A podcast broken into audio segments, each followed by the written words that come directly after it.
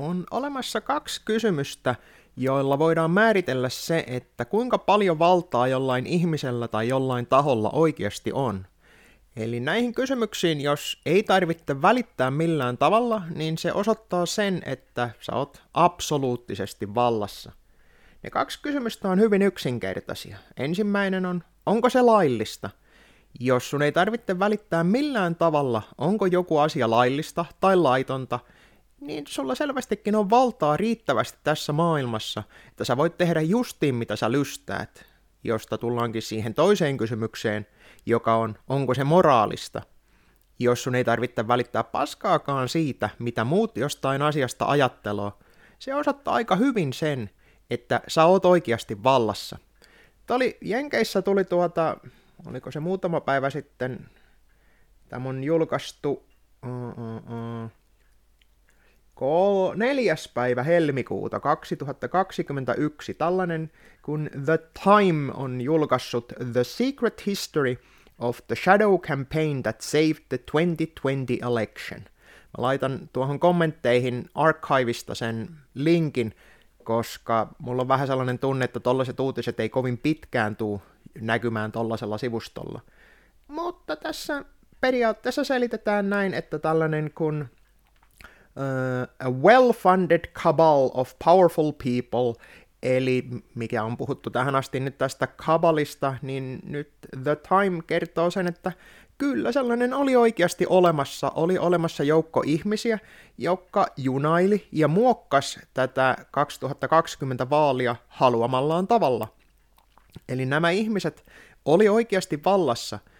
He pysty muuttamaan lakeja, koska totta kai nämä alemman tason toimijat on sellaisia, että niiden pitää vielä noudattaa lakia, mutta näille korkeamman tason toimijoille laki on sellainen asia, että ei sitä tarvitse välittää, koska jos sä voit rikkoa sitä ilman mitään rangaistusta, niin se on ihan ok, mutta sulla on kaikki mahdollisuudet muuttaa niitä lakia, ja tämä artikkeli kyllä kuvaa aika hyvin sitä, että kyllä näitä lakia on pystytty muuttamaan, on muutettu äänestyslakia, on muutettu ties mitä asioita, ja tässä on aika lailla, mä veikkaisin, että jos tätä ruvettaisiin oikeasti tutkimaan, niin tässä on rikottu lakia useammassakin kohtaa, ja kuinka moraalisesti oikein on se, että vaaleissa tehdään tällaista toimintaa, missä periaatteessa se vastapuoli tuhotaan aivan täysin.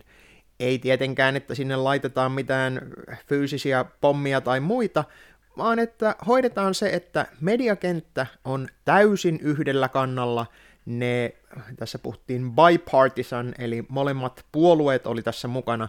Eli tässä oli periaatteessa, voidaan puhua fasistisesta järjestelmästä, eli sulla oli media ja kaikki muut tahot oli kaikki yhden ja saman asian puolella, eli tällä kertaa se oli Trumpettia vastaan, mikä ei pitäisi olla kovin suuri yllätys monelle ihmiselle, mutta nämä hyvät ihmiset, paremmisto, on sitä mieltä, että heillä on täysi oikeus, jopa velvollisuus, määrätä sen, että mitä ihmisten pitäisi tietää asioista, miten niiden tulisi nähdä asiat, ja jos jotkut ihmiset on väärää mieltä asiasta, niin ei se nyt mitään haittaa, että pikkusen vähän muutellaan sääntöjä, tehdään tällaisia omia lakipykäliä.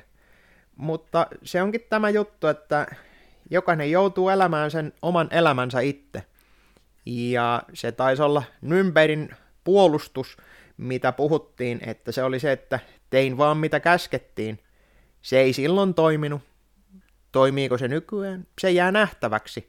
Se riippuu meistä ihan jokaisesta, että annetaanko tällaiset asiat, missä nämä meidän, jotka luuloo olevansa vallassa, niin annetaanko me niiden päästä niin kuin koiraveräjästä, että onko niillä oikeasti ollut oikeus ohittaa lait, onko niillä oikeasti ollut oikeus ohittaa se, että onko tämä oikein, ohittaa se kysymys, nämä kysymykset, että tämä on jokaisesta meistä kiinni, että kuinka paljon me hyväksytään sitä, ja kuinka paljon se, että tein vaan mitä käskettiin, oikeasti kelpaa puolustukseksi nykypäivänä.